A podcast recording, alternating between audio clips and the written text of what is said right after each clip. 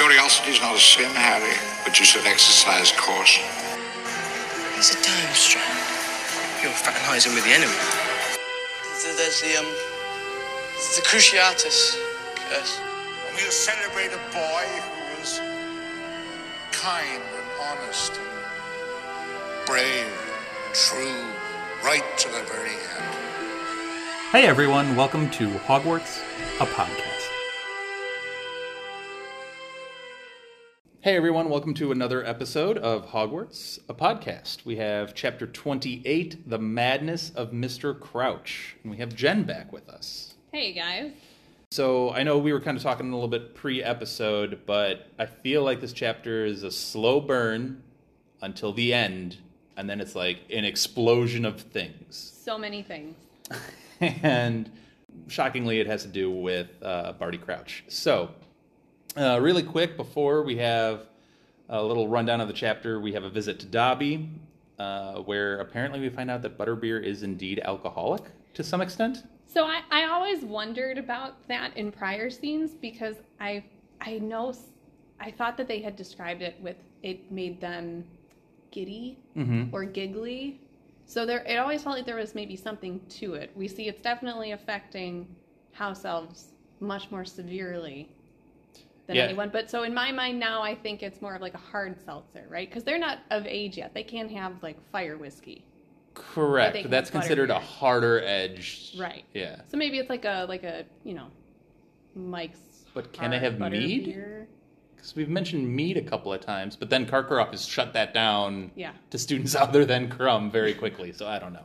I don't know what the what the underage uh, drinking laws are for wizards. I know, like, and, I'm sure you know this too, having been out of the country so often. But you know, yes, there are drinking ages overseas, but it's not really a hard line. Right. Obviously, many other countries let younger people drink wine at events and such. You know, like that.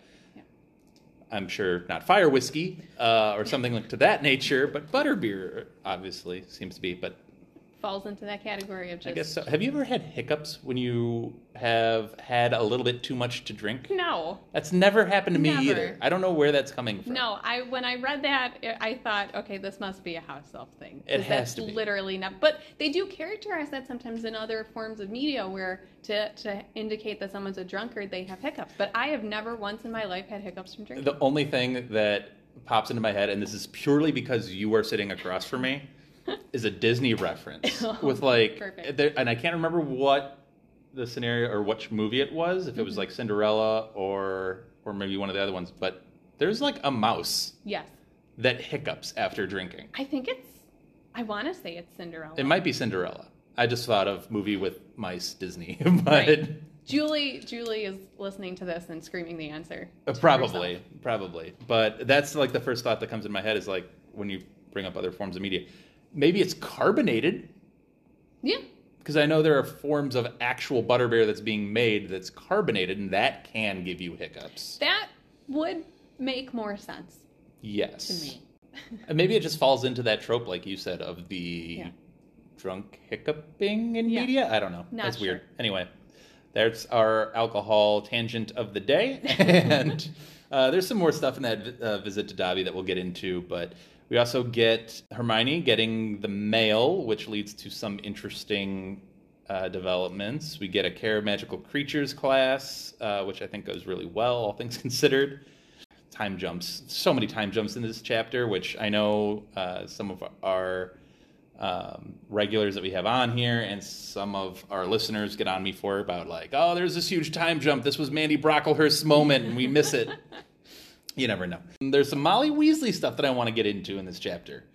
Oh, I have opinions. Uh, you do that. too. Um, so there's that, and then we have the third task announcement, and then we have the actual main event of this whole thing, which is the madness of Mr. Crouch. So, uh, going back to the Dobby thing really quick, the the chapter opens up with "You saved my life with the gillyweed," and let me tell you, if you've heard our second task chapter, no truer statement has ever been uttered in this series. And I think and they got him the socks, which Dobby really appreciates, uh, which is great. Um, not sure if that's equal payment or not. Dobby loves it, of course, but Yeah, Dobby came up huge. Yeah, Dobby was the MVP of. MVP of the second task. Yep. Unbelievable. Um, what do you kind of? I know we had a whole big thing about it, Julie and I. What did you think about the second task as a whole, or Gillyweed, or Dobby's role in the whole thing? Yeah, so I, uh, you know, I didn't really have the same objections to the second task when I read it, maybe the first or couple times. Um, I never really liked that it feels like, at least to me, this is the least prepared the Harry is. I don't like the over reliance on this last minute save Mm-hmm. from an unexpected helper. It that always felt a little, uh, I guess, cheap to me in in that regard. And I also felt kind of bad because he was up late, like trying to pull an all nighter right before doing this. Right. So like Before to, a life and death thing, not just like a geometry quiz. Right. So you wake up. I, I would be exhausted. You're trying to figure. You know, you've you've suddenly got someone shoving something in your face, and you're late to get to. He was so ill prepared for this task. Mhm. That really stressed me out when I read it. Yep. Um, and then one thing that was pointed out, after, I didn't catch this on my initial reading, but one thing that I've seen criticism of in the fandom for, which I agree with, is that you have all of these students lined up in the bleachers essentially to watch this task, and no one can see what's going on because it's all It's the most boring thing ever. Yeah. Yeah, I would be so bored to be sitting, you know, you're watching. I, in my mind, sometimes I fill things in because I just don't think that critically about things like that. So I always imagine like they had some sort of setup that they just didn't mention, but you know, I, I- I, don't know how realistic. I think that that's a good point though, because when we were reading this for the first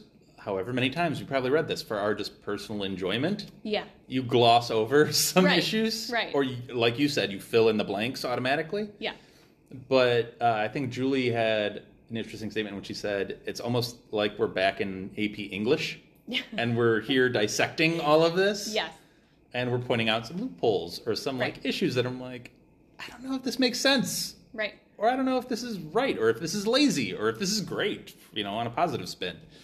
So it's it's kind of interesting to get all the different perspectives. But Yeah.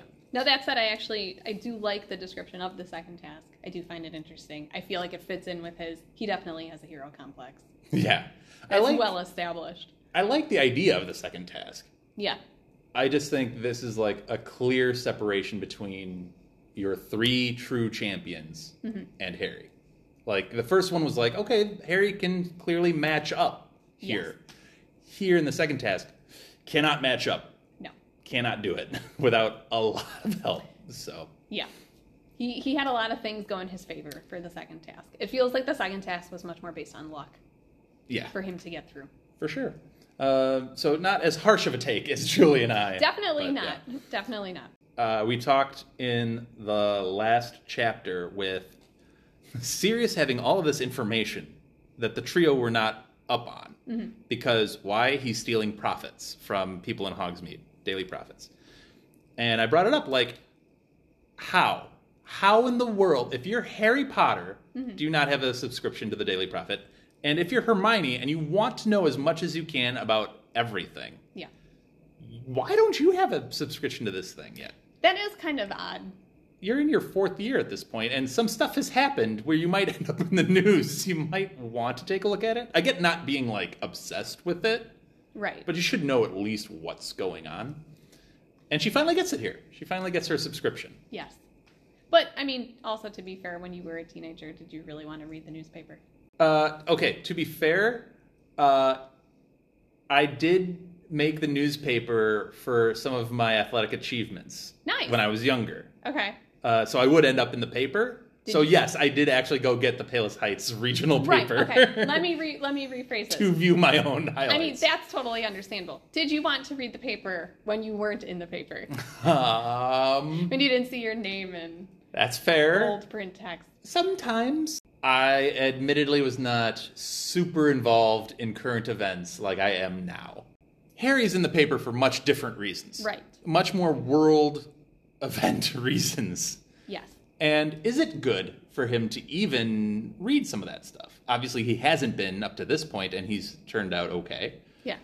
Uh, do you even want to start reading the prophet about you on a daily basis? No, if I'm in the newspaper because on a roll, mathletes, whatever. Like, I get it because it's a novelty of like, hey, look, like my name's in the paper. Right. But like, if it's like an article, especially written by Rita Skeeter about how Mhm. like deeply affected I am by my parents, God no, I don't want to read any of my personal stuff on the newspaper, especially stuff they got wrong.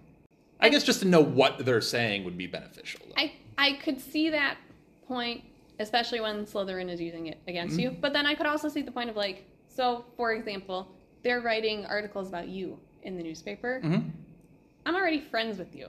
I'm not going to read a newspaper article Fair enough. like to get to know you. I know you. if you're Ron or Hermione, yes. Right. If you're like a No, Creevey right, or something like that, Right. That's fair. But like for why the trio hasn't had a Daily Prophet Yeah. subscription yet, I kind of get it. But it's ultimately good here, that she finally. it's needed Yeah. that you know Hermione of all people should probably get it because Yeah. she is interested in the whole thing. Yeah. Uh, but she's expecting the Prophet. She doesn't get the Prophet. Instead, she gets a lot of collateral damage from Rita's last article, which was heavy on her being, I believe Julie used the word harlot uh, between uh, Krum and Harry, trying to get that famous wizard um, love interest. So she instead receives a bunch of hate letters, uh, some blatantly racist against Muggleborns. I feel like that's a fair comment to say. Yeah. Uh, and then uh, some of them were borderline like terrorist attacks. No, yeah, I 100% agree. Like, you, they were assault at a minimum. And, like, like so and what we mean by that is they would put hidden charms or hidden materials in these letters that are intended to do some form in various stages some minor some major if Yeah. done correctly harm yeah. to hermione It reminded me of the anthrax scares. Exactly, a hundred percent. And I get that we've had Dumbledore and Hagrid talk about the letters that they've received, Yeah. and I think Hagrid at some point sh- schluffs this off too. Is like you just Yeah. you just got to throw them out. You just got to throw them in the fire, which is good advice and the correct advice. Yeah. But at the same time, they're adults dealing with this. And I get, and in particular, Dumbledore's case, I'm assuming he can probably figure out if there's a charm or a chemical or potion or something embedded in this because Right. he's Dumbledore. This is a kid. And first of all, you have to be a pretty sick individual to be sending harmful materials to a child. Oh, yeah. Number one, Yeah. uh, I don't really care too much what they're. I mean, this is a 14 year old girl. No, yeah. I think even if she wasn't 14, don't send hate mail that could harm someone Period. is like pretty good advice. And Solid life advice. why are you sending. Right. Also, why do you care that much? Why do you care about a teenager's love life? Right. If you are a adult witch or wizard Yes. and you are that much involved, and look, we're in an age of Twitter. Yeah. Granted, Twitter, you can't physically harm someone Right. through Twitter, but you can Emotionally. you can do a lot of damage on social media nowadays, and that's been happening for a while. And it, a lot of it comes when you're a teenager in high school and you're a little bit more emotionally vulnerable. How many uh, news articles have we seen about teenagers killing themselves because Yeah. they've been bullied, cyber 100%. bullied by people? I mean, it's It's awful. out of hand. This is a, this is insanely ridiculous. And Yeah. how does Dumbledore not firmly step in at some point? How do they that? not have someone checking the mail? There's no mail screening. You can just send anyone anything. You don't think like I, I know Dumbledore sees the prophet. Yeah. or, or whatever articles Rita's putting out there. Yeah. He knows, like, this could, this could be a problem. We should probably do something about this. But per Hogwarts law, nothing is done about this, and students are put in danger. Problems. I, yeah, I'm. I was a little bit surprised that they don't have some sort of like, not mail filtering. Like, I don't think that they should be, uh, you know, necessarily like reading or like too much Big Brother surveillance with mail, but like maybe some level of like just checking that the things that are being sent don't have like hexes or jinx or material that could be harmful. I feel like there's got to be some. Do you think the owl is aware? and the owl's like I- aware of what's in the letter, and then just slowly puts a leg out there and like quickly retracts it and flies off. I have to hope that the owl is not an accomplice in all of this. Because I don't know what that says if it is. Moving on to care of magical creatures. Uh, I think this is another solid lesson from Hagrid. We get our first look at Nifflers. And I say our first look, uh, small spoiler for the uh, Fantastic Beasts movies, but a Niffler plays a fairly large role in those movies. Uh, so here we get our first look at it in the entire Harry Potter world. And um, obviously, they're creatures that kind of dig for treasure or are treasure hunters of a certain way. They don't have to dig for it, they can just root around in whatever trash, houses, And they're described your pocket, whatever. True, true. And they're described as cuddly. They are, and uh, yeah, all of the students really enjoyed this lesson. It was a Yeah. universally well accepted lesson, which is very hard to accomplish. And I would argue well executed. Yes, Like Hagrid had some forethought. He knew exactly what he was going to do to demonstrate it. He still made it fun and engaging for the for the students while they learned about this animal and got to watch the animal in action. It pretty much checked almost everything you could want, I think, from a care of magical creatures lesson, which, as we know, is kind of a rarity from Hagrid. this is two in a row from Yeah. Hagrid that are solid. Yeah, Maybe, just maybe, we're getting on the right track. he's stepping it up. I think uh, Grubbly-Plank was a reality check for him Yeah. of like, oh, this is how a teacher should sculpt this class. Yes. Got it. Yep. Uh, so kudos to him for figuring Yeah. this out and putting Yeah. it together. He's clearly capable. Very well done. Um, there is a downside to this, Yeah. And the fact that the Nifflers were digging up. Lep- First of all, where did Hagrid get all of this leprechaun gold? Where does Hagrid get anything? That's a fair question. Uh, but Hagrid had all of this leprechaun gold that he dug in for the Nifflers to go search for. it, And obviously, it disappears after a couple of hours. So Ron realizes that all of the leprechaun gold that he obtained and gave to Harry in payment for the omnioculars disappeared. Uh, and then he gets awfully snippy with Harry about Yeah. it. And, you know, he questions him, like, why didn't you tell me? Which Harry has the most honest and truthful response ever of like, dude, there was a lot going on. I truthfully did not notice. And and I understand Ron's point of like, how do you not realize that money has gone missing? Because to him, it's Several gallon Right, galleons, so, which like, is expensive. a non insignificant amount of money, especially to Ron, who like you know probably has not had access to that, if at any point in his life. Um, but also like. There were a lot of things that happened right after. I'm hundred percent. I have empathy for Ron in this situation. I'm hundred percent on Harry's side. I I don't know if you gave me like 500 bucks. I'm sure it wasn't even that. But if you gave me 500 bucks and then we got attacked by some Death Eaters and accused of conjuring the Dark Mark, and then there was a house elf that was involved and someone stole my wand, I don't know that I would really be tracking, especially from someone like Harry who's very generous in general. yeah. You know, like he probably like I'm sure he wrote that off as just like I want to have fun with my friends. Let me buy some omnioculars for everybody hmm isn't thinking of it, like doesn't view it in the same way as Ron initially. So then when a bunch of things happen that are like kind of scarring and really like big and dramatic, like of course I'm not going to worry over. I mean, five hundred dollars was a bit of an exaggeration. Fifty bucks. I'm not going to like stress that much about it. I've already written it off, and I'm like way more concerned about why someone stole my wand and why there was a dark mark. Like that, I'm so preoccupied with that.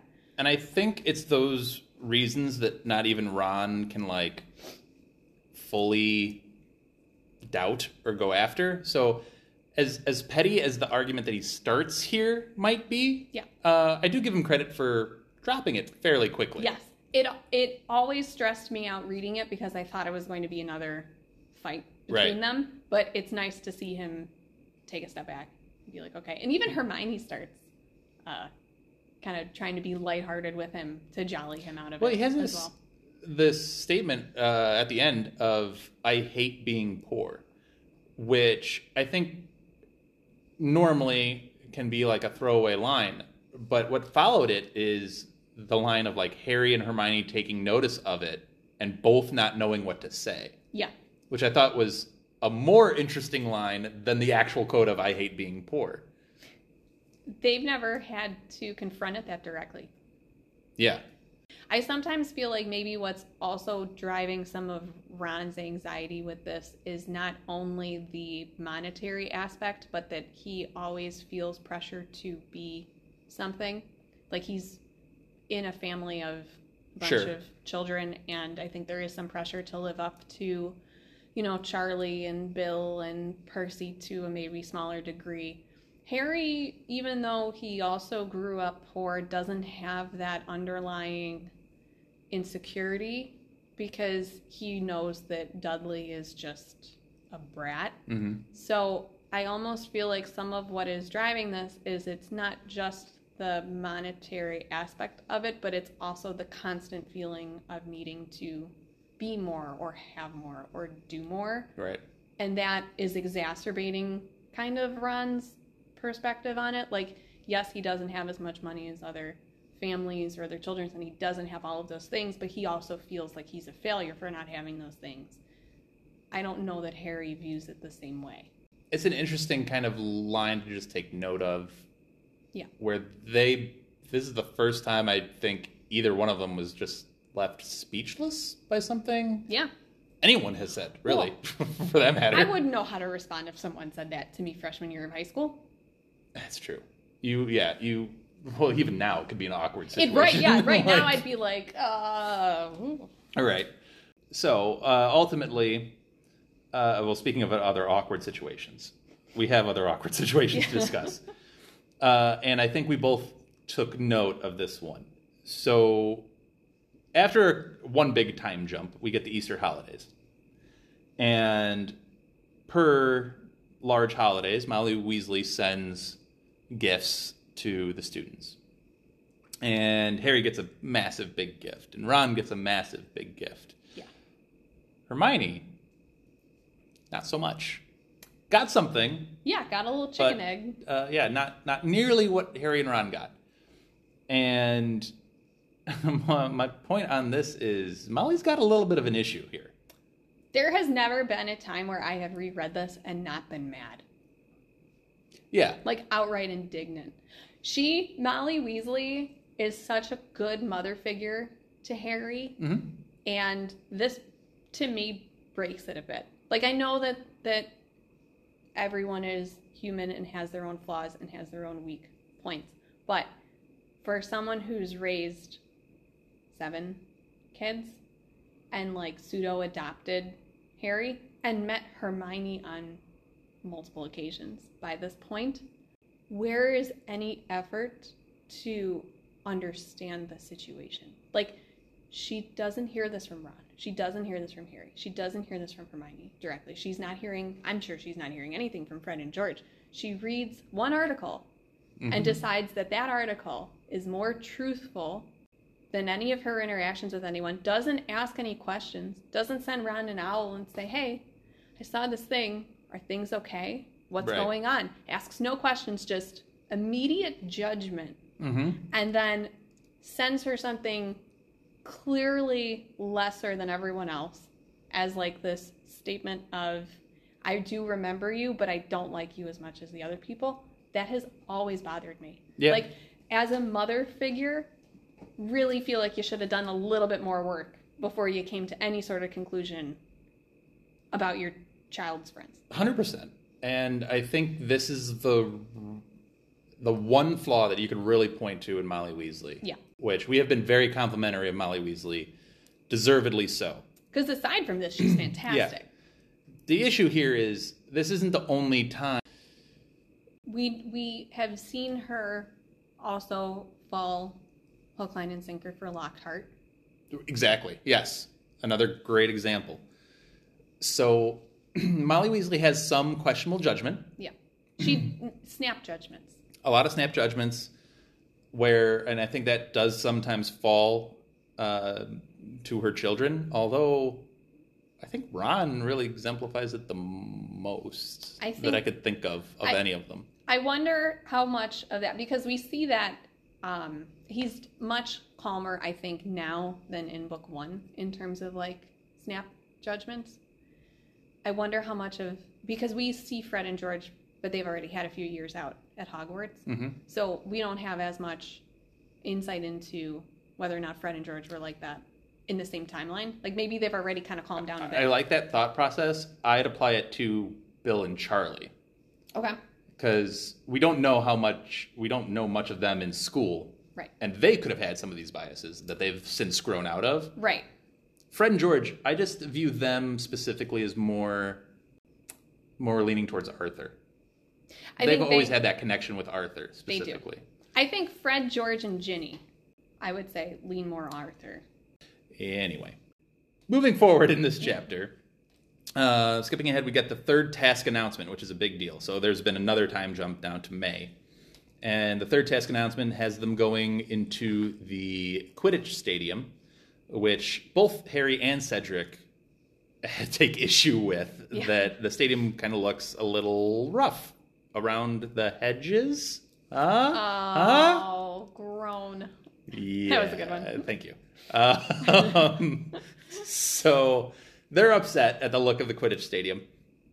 We do find out a little background info that Cedric apparently speaks to Fleur on a fairly regular basis. So, Like- do you get the impression from this that Fleur's got a bit of a crush on Cedric? okay, so that's been brought up before, and I don't know if it's a crush. I I would say likes Cedric. Yeah. Um, I don't know if that's a romantic interest or just like, look, there's a nice, smart, talented boy who's not fawning over me every chance he gets. Yeah. That's kind of nice to be around. Yeah. I mean, Um, that's fair. Maybe also just speaks to Cedric is a, just a personable, likable. Yeah, Guy. That's how I kind of take it. Is more of like uh, they don't fawn over each other. They're just Yeah. like they can be in each other's space and not have to have that like thing above their head, or the, the Hermione Krum Harry thing above their head. Yeah. of just like, yes, we are talented, good looking, great people. That's it. Yeah. See, I guess that's the You get it, I get it, we get it. I guess that that's the reason why part of me thinks that it's a maybe just she's nursing a little bit of a crush on Cedric because she does. So I don't want to get into the the habit of like uh, trying to pair everybody off, right? Mhm. Like because I I do believe that guys and girls can be friends and Sure. not have any sort of like romantic. But I think what I don't know that Fleur seems at this point to be that type of girl who is good with being friend. Like she snubs a lot of people in Hogwarts fairly consistently. Mhm. Is what how the it sounds described as by the trio. So it's suspicious to me that the one person from Hogwarts that she befriends is also described as very likable and good looking.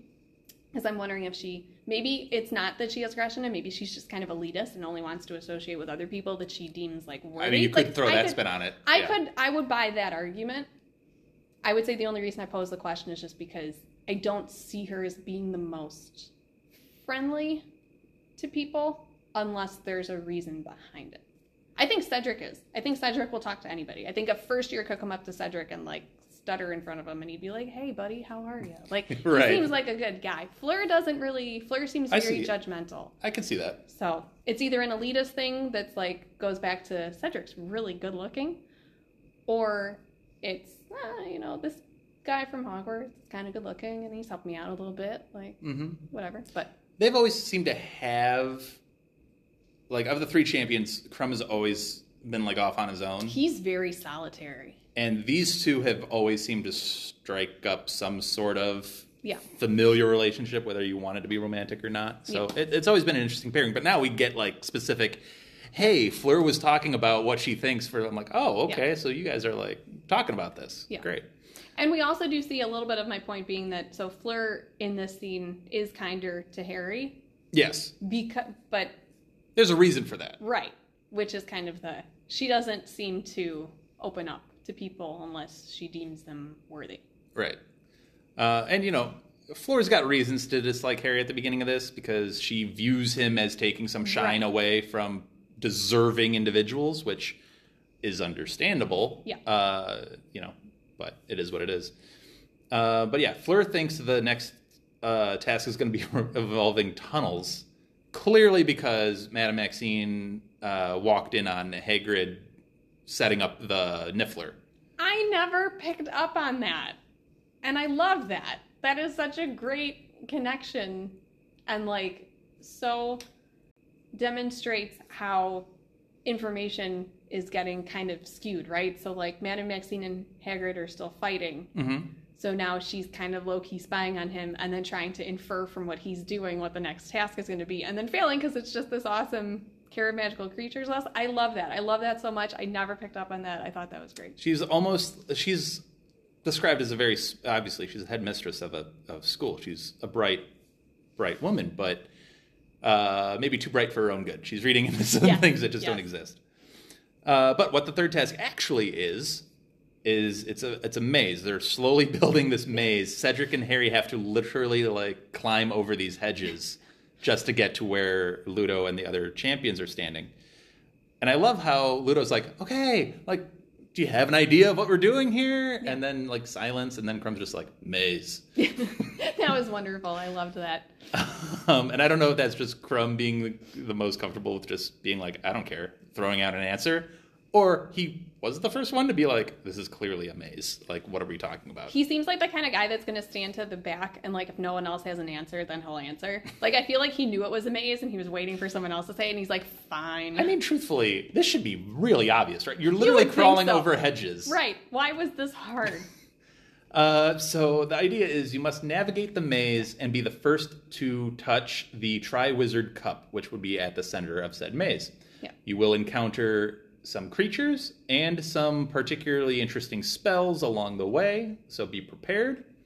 Uh, and the order of, of which they'll enter the maze is their current standings. So, so Cedric and Harry, being tied for first place, will get a co head start into the maze, then Krum, then Fleur. Um, so that's the way they'll enter, and then the, here's where the crux of this chapter actually picks up, and it's at the very, very end of this chapter. But they're all breaking. By the way, side note before we get away from this, you just crawled over hedges that are going to be making up this maze yes. once you figure out that this specific thing is definitely the task, if you're like Cedric or Harry or any of them, aren't you like taking particular notice on your way out and being like trying to look your way through the maze and be like, are there walls here? Because you have a aerial view of this thing. Yeah, just go to the astronomy tower and look down. That's what I'm saying. Yeah. Like now that you come on, Yeah, that seems like a massive hole. like at least you can get and i can't i, I get you can't get the whole maze but Yeah. you can probably plan out your first like i don't know ha- half hour in the maze whatever Can he take his broom and just fly over? could do that too Three of them play Quidditch. Jenn there's a lot of logic and we'll get to even more logic issues here in a second uh, okay crux of the matter uh, krum pulls harry aside and wants to have a discussion about him and hermione uh, to which Harry's like, "Look, I cannot tell you this any more plainly. we are not, nor have we ever been, to connected in a relationship manner before." He's so confused. yeah, he is. He's like, "What could this possibly be about?" Yep. But there are nice moments. Uh, I this is a really cool moment, and I and I'm glad I have you on for this because I have a good analogy for it. But it's like Krum compliments Harry after this whole thing gets sorted out with Hermione. Yeah. Krum is much happier, Yeah. and he's like, you know, I actually watched you during the first event. You fly really well. This is a guy that you just watched Yep. catch the snitch at the Quidditch World Cup Yep. in the final Yep. that's like I, I, Uh, for me that would be like michael jordan or something like that or kobe bryant or whatever coming up to me and being like jump shot looks really good today Yeah. like that's a solid jump shot Serena Williams comes down and is like, "Your backhand is great." Right? I'd be like, I'd be on the floor. I would be- I'd be so. i'd be flying the rest of the year at hogwarts at that point Oh God. i'd be five telling that story until i'm like dead Yeah. like That story's getting printed on my tombstone. Yep. anyway I get business cards. right Yep. uh, can you take a photo with me real quick uh, anyway um, so, That was so cute. That I love great. their bonding. I'm so team Harry Krum bonding. So Mr. Crouch appears from the forest and it goes into this rambling, almost sometimes he's lucid, sometimes he's not. Warning, I guess you can call it. He still calls Percy Weatherby, by the way, even when he's like in and out of this lucid state. That's my favorite part. That's my absolute favorite part in all of this is he's so out of it, but like even in his moments of lucidity, he's still messing up his name. Still gone. Also, he's spewing total nonsense because sometimes he's lucid, sometimes he's not, and then sometimes it's a combination of the two. He's mentioning Weatherby in the same sentence that he's talking about his wife and his son. Right. Like it's total nonsense. This warning is really interesting, and eh, I mean, it's essentially like I escaped, must warn, must tell Dumbledore, my fault, all my fault, Bertha dead, all my fault, my son, tell Dumbledore, Harry Potter, Dark Lord stronger. I'm not. That's from the book. I'm Yeah. not like just picking words all over the place. That's Yeah. him rambling. My main complaint with that is when Harry tells Dumbledore eventually what's mm-hmm. going on, and he goes, "Yeah, he said something about Bertha." Like you didn't like the word "dead" didn't stick out to you. Like Bertha dead. I mean, it's been talked about this entire Like book right, so like far. Like, oh, he said something about Bertha. Yeah, dead. Literally, the next word was dead. Maybe relevant. Fine. So, uh, just some highlights here, and we'll talk more about it in the spoiler section. But Harry makes a decision to go into the castle to retrieve Albus and come it. back. I hate it. Dumb decision. Worst. There's you have a wand. There's no way you can signal in any way, shape, or form that hey, there's problems here. Sparks into the air. Yeah. Some sort of like a boom, a loud boom, a loud blinding light, something. Wait, wait, wait, wait. Didn't so for the first task he used a summoning spell to get his broom. He just used a summoning spell on Dumbledore. Just yank Dumbledore. He's just suddenly he's talking to Snape and he just goes flying across the castle. I just didn't picture him with that same like dead face of Flitwick flying across his Yes. classroom with Neville. Exactly. Yeah, that same like Yeah. I can't believe this is happening. to me right Accio Dumbledore. yeah. That would be a better option than leaving Krum alone and wandering. But That was so. Why couldn't they both carry him? I just so many. so like, many questions. just- Mm. so many questions. Uh, none of it's good. Uh, so shockingly, Krum gets attacked. Who could have seen that? Uh, g- props to Albus for listening to Harry and being like, "Yep, this is the problem. Let's go." There's an instance here where Albus silently issues a spell towards Hagrid's hut, and this ghostly bird comes out of his wand.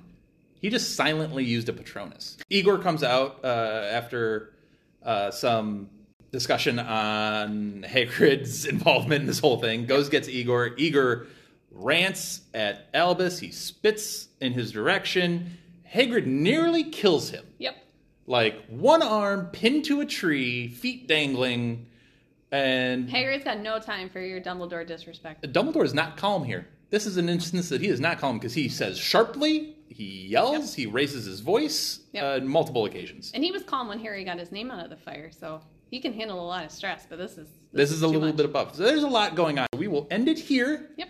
We will come back with it in the spoiler section, so stick with us and we will be right back. Kill the stag! All right, so we were back with the spoiler section, but we're still going to talk some non spoiler stuff here because there's still a lot to break down with the whole Krum, Harry, Crouch scenario. Yeah. So, what did you want to start with? Okay, well, one thing I wanted to build on from uh, the last time I was on, uh, I went on a Snape rant. And I just want to also point out, because apparently I'm just going to keep building evidence about why I don't like Snape, like slowly while we do these chapters. And uh, it came up in this chapter when Harry makes the ill fated decision to leave uh, Krum with Mr. Crouch and to run and get Dumbledore. He runs up to Dumbledore's office. He can't get in. The password from last year no longer works. So he runs down the hall to try to see if Dumbledore's in the staff room. And he hears behind him noise. He goes back. He sees Snape. Snape standing outside of Dumbledore's office, very clearly just got done talking with Dumbledore, and he's trying to say, "I need to talk to Dumbledore. Please let me in. This is urgent. Something's going on." And Snape just keeps sh- shooting him down. Snape's like, "Eh." He takes glee in the panicked nature of Harry. He does, and he keeps. Oh, the headmaster's too busy for you. Oh, he can't see you now. Oh, why do you think he? You know, he's saying all of these things, and he's not. I I dislike so much that uh, I know that Snape doesn't like him. But if some student is running up to you panicked, being like, "I need to talk to the headmaster," why are you not asking what's going on? Why are you not at least being like, "What is it about? Why do you need to see him?" Or going with Harry into Dumbledore's office to be like, "Hey, you know, this kid." showed up and if it's something trivial then you know deal with him later but i i hate this immediate stonewalling of anything that harry is stressed about by snape The the nice thing is now we're in the spoiler section, so I could respond with anything. yeah So um, I will say for Snape, he does do this later in the books, Mm-hmm. where he does take Harry more seriously and is like, "I should check this out." yeah Um, he i give him tons of credit for order of the phoenix yeah, uh, I mean, yeah, immediately right. Uh, you know, Yeah. following these events, he Yeah. he shows an example of doing that. Uh, here, he doesn't view anything to be in like that kind of danger. So he's kind of just dismissing it very easily. yeah I I understand having like an eye roll here, mm-hmm. but this is a level of petty that's unnecessary. Yes. so exactly be frustrated with him think he's a drama queen at Right. least figure out why he's freaking out yes, and then decide he's being that would be the responsible teacher thing to do. yes Um, but you know, sometimes Snape just likes to be Snape. Yep, Snape being Snape. Uh, so when Dumbledore happens to come down, very good luck on that part. Harry tells him what's going on. He's described as being mildly curious. He has a mildly curious expression on his face, which I feel like that's just Dumbledore's normal face. yeah. Dumbledore here, in this whole scene, not just him meeting up with Harry, but uh, I think this is some of the best you can say about Dumbledore. He doesn't blink twice at what Harry's telling him. Nope. He's like, let's go do it. Mm-hmm. So, and now you could wonder why. Is he like already aware that something's off? maybe about maybe he has his own reservations about Barty Crouch. Yeah. Like he's looked off before when I've seen him. Yeah. All of these rumors and whispers coming out of the ministry is like, hey, something's not right about Barty Crouch. Yeah. So maybe he has his own Well, misgivings. and we've also had the very uh, abnormal Triwizard Tournament of Champions with four champions instead of three. So we still haven't figured out why Harry was entered, how he was entered. Correct. So there is still some mystery that needs to be figured out. And I, I get it's Harry, and there are a lot of reasons why Dumbledore would listen to Harry more than the average teacher. Because Right. I mean, shoot, McGonagall probably eye roll at him and be like, "What are you talking about, Potter? Get back to bed." I mean, let's be real about it. Yeah. Um, so he has a little bit more reason to be like, I should probably listen to this kid. Yeah. I think at least in, in McGonagall's defense, hypothetical defense, she would hear him out and then tell him that he's being ridiculous. probably, yeah. Snape just likes tormenting the kid. That's true. There is that difference. Yeah.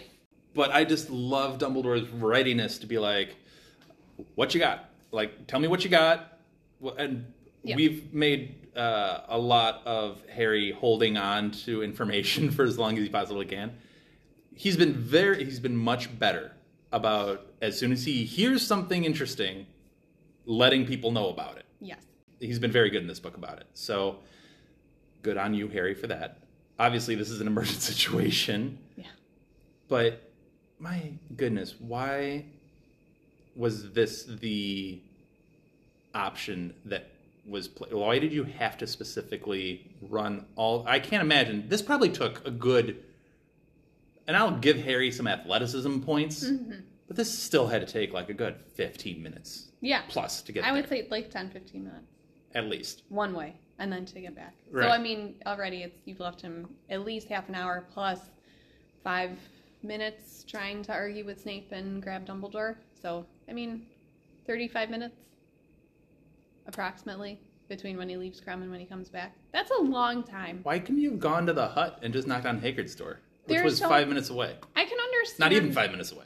I don't think that he knows at this point any actual magic that could solve his. I mean, unless we want to summon, summon Dumbledore through the castle, which personally I'm in favor of. But um, like other than that, I don't think that they know. Like, Beard flowing behind him as he's whizzing by. oh like, man, I need. I want to see a visual on this now. This would be hilarious. But so I don't think he knows the levitating spell yet. I don't know that they can like pull people. He probably knows sparks though. He could like send up some Yeah, but, who, fireworks. but like if you're not looking out, how are you gonna get like you might get some kids' attention? Who? What adult is gonna be? Pay? I feel like has windows. Yeah, but if he's talking this, you know, like there's so I, I can kind of understand from that perspective, he might not be able to use magic. I don't understand. He and Krum are like in decent shape. Like I know. Krum could know magic. Why Krum knows they just- magic. Well, okay, I, true. We don't know what Krum, what magic Krum knows. But I what mean, could have been helpful? He's obviously very capable at this point. So, True. Um, why couldn't they just pick him up and carry him?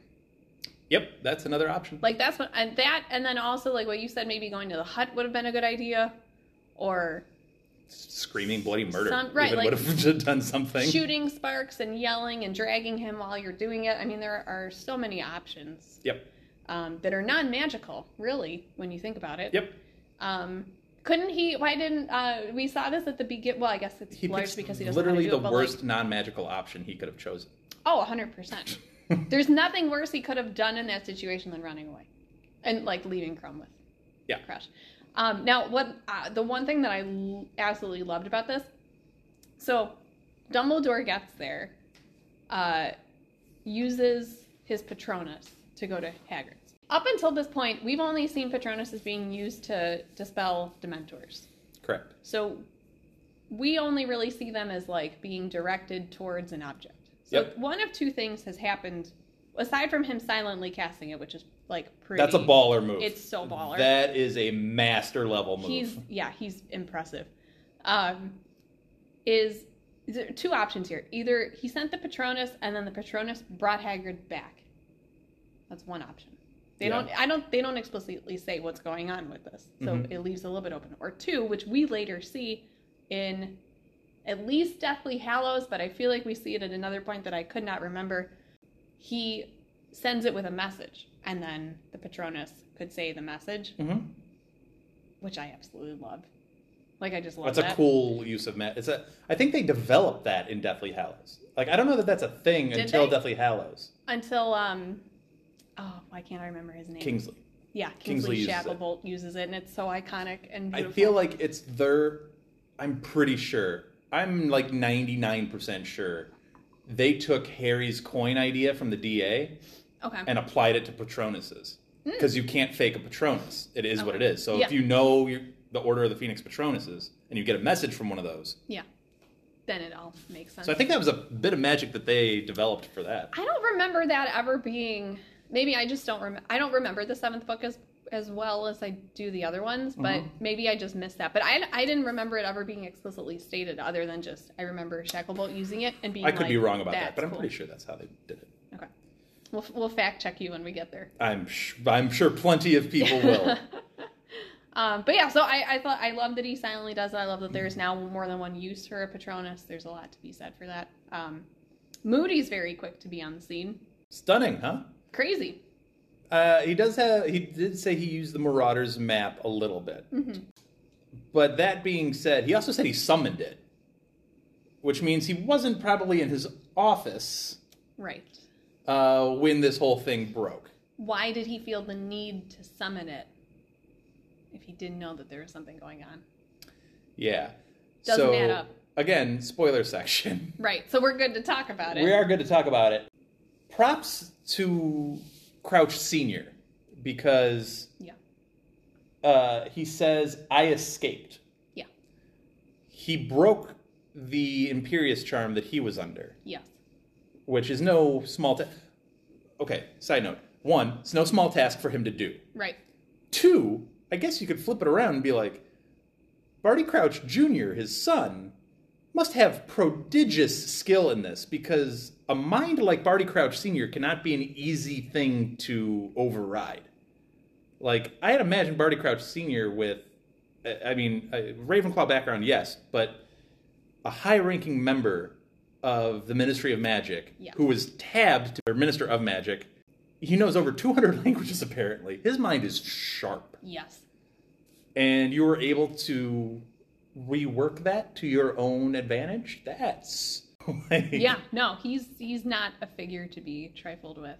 senior mentions in his non-lucid thing he like goes back into like this time jump backwards That was wild. it was crazy and he says he mentions that his son got 12 owls 12 owls Is that even possible? so okay there's seven classes that you take right there's seven classes at the beginning that you take right Yeah. And then after your second year, you get to add two more. Okay. That's nine. How do you get 12? He's just that good. Like, what are you doing? Like, He's the kid in school where um, they just create classes for. We had a kid like that at my high school who was really good in Spanish, and my high school didn't offer AP Spanish. They only offered Spanish for honors or whatever. So they created AP Spanish for this kid. Like, that's Barty Crouch Jr. okay, so that's a, an interesting example. So here's my question. There's, I guess, three plausible ways he did this. Okay. One, he just Hermioned it and took all of the classes all at once and just ate it. Time turners everywhere. Well, two would be you have to use the time turner to do all of that. right. So I now you're giving assume- Barty Crouch Jr. a time turner, which is an interesting thought Yeah. altogether. I guess the other option is you just take your normal owls, do studying on your own, and you just show up for the test and you just take the test. Like a whole catch me if you can. Yeah. How did you pass the bar? I studied. I just did it. Like I just showed up, took the test, and I passed. like I'm brilliant. Huh? so I'm just that good. 12. That's 12 of a, them. that is a ton of owls. That's a lot. Yeah. And then he seems to be like, meh, he could have done better. How? Like, didn't didn't you get that vibe from? I did. Like, even though in his like weird state that he was in, he was just like, you got twelve, could have gotten fourteen if you had applied yourself. What a failure. yeah, right. Like, my goodness gracious. And then it's like Hermione's the best of her year. Cedric's the best student at Hogwarts now. Yeah. I don't know that either of them are getting 12 owls. Like they're so. which just goes to show you like there are students at this school throughout the years. Like my goodness. Yeah. Like come on.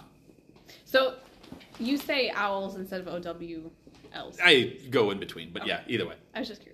I always read it as, as owls. It I always see it as owl, owls, Yeah. so I'll just say owl, just like I say spew. Like I'm Right, just gonna same. like Yeah, whatever. yeah, I'm gonna say the I, acronym I pronounce the acronym too. Okay. Uh, anyway, um, also want to go back to really quick the Karkaroff moment. So Karkaroff, first of all, justifiably upset that his champion star student, international Quidditch star, was attacked on school grounds. Oh, I would be so mad. I would be livid. Yeah. He has every right to be upset. Definitely. And which Dumbledore acknowledges. He's like, hey, I get it. Yeah. This is a problem. We'll figure it out. He, he handles it as well as he could. The spitting in Albus's direction. Uh, you know what? I'm not even going to hate on it because he didn't spit on him, just in his direction. I'm o- I'm I'm it's not great, Right. but I'm okay with it Right. because it didn't hit him. Correct. Hagrid, though. My goodness. Everyone in this situation needs anger management issues. I think Hagrid had. We we saw it all the way back in Sorcerer's Stone, way back when. Yeah. There is one thing Yep. you cannot do around Hagrid, Yep. and that is insult this man. He will not take it. He does not take well to it. No. And we've talked about. Uh, you just mentioned Albus being the architect of everything. You can't tell me that part of that architecture was not instilling fierce loyalty in some useful pawns. I'm not saying Hagrid or Lupin are pawns. Yeah. They're better than pawns, but still fierce loyalty in chips on the on the board. Yes. I so I have a a, a bit of a, a conflict with that because I I agree with the underlying point that you're saying, but I also feel like Dumbledore is the kind of person who like does genuinely care about the people. Sure. So I think it's more like establishing crucial relationships and friendships than like pawns. Like because pawn to me, and I'm being pedantic for myself here, but pawn to me implies like like Voldemort would have pawns because Voldemort wouldn't care about them. I do think That's why I upped it to yeah, like yeah, more yeah, than a pawn. Yeah, yeah, yeah. I'm with you on that. 100% I'm with you on Like uh, if he is the leader of this whole thing, Yeah. I think the Order of the Phoenix are generals. Yeah. and then you you know and you go down the down the ranking. But I could definitely see that. Hagrid's an enforcer. powerful like you're hiring an. Right, enforcer Right, right. of like Definitely. not that Albus needs it. That's the crazy thing. He doesn't. But Albus gains some power through having good relationships yes, and doesn't always need them, but I think I think he cares. help. Yeah. He, he obviously cares. Yeah. Like he cares about Harry. Yeah. But what ultimately is Harry? Yeah. It's Right. a means to an end. Right. Is the ultimate thing. This is how you choose to look at Dumbledore, and if you think Dumbledore is kind of good or neutral or bad, is how you think he's managing these types of things. Because I don't understand why both things can't be true. Like I do think he cares very deeply about Harry. I do think he has good intentions with things.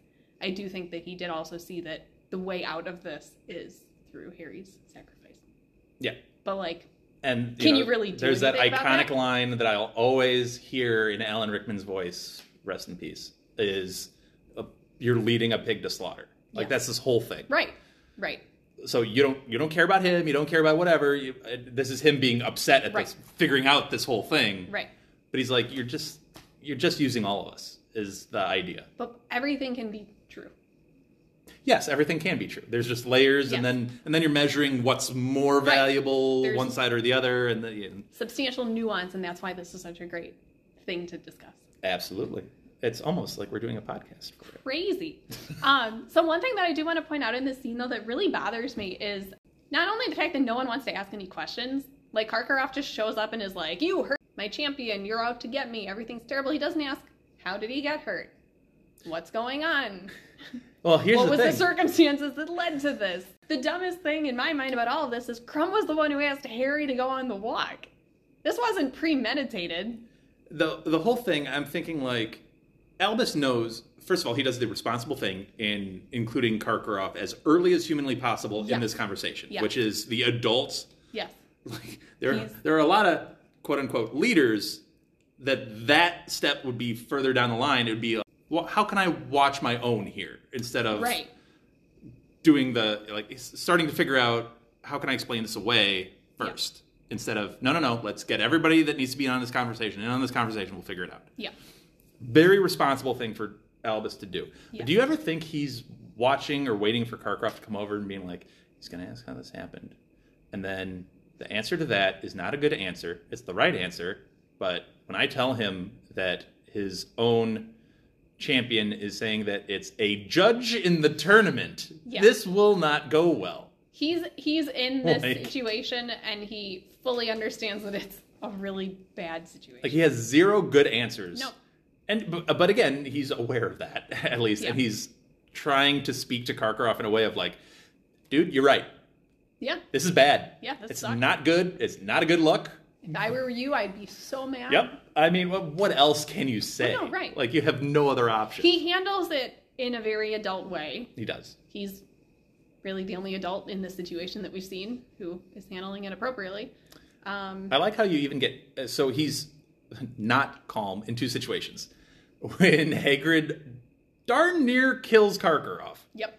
And he's like, Hagrid, absolutely not. Well- you got to stop this. Stop it. Yeah. I'm again. You shouldn't be The, yeah, you shouldn't say that calmly. You'd be No. like, uh, no. right. And then the other one is like, Harry, get out. Like, get out of here. Your your t- your moment in this conversation has ended. I love that.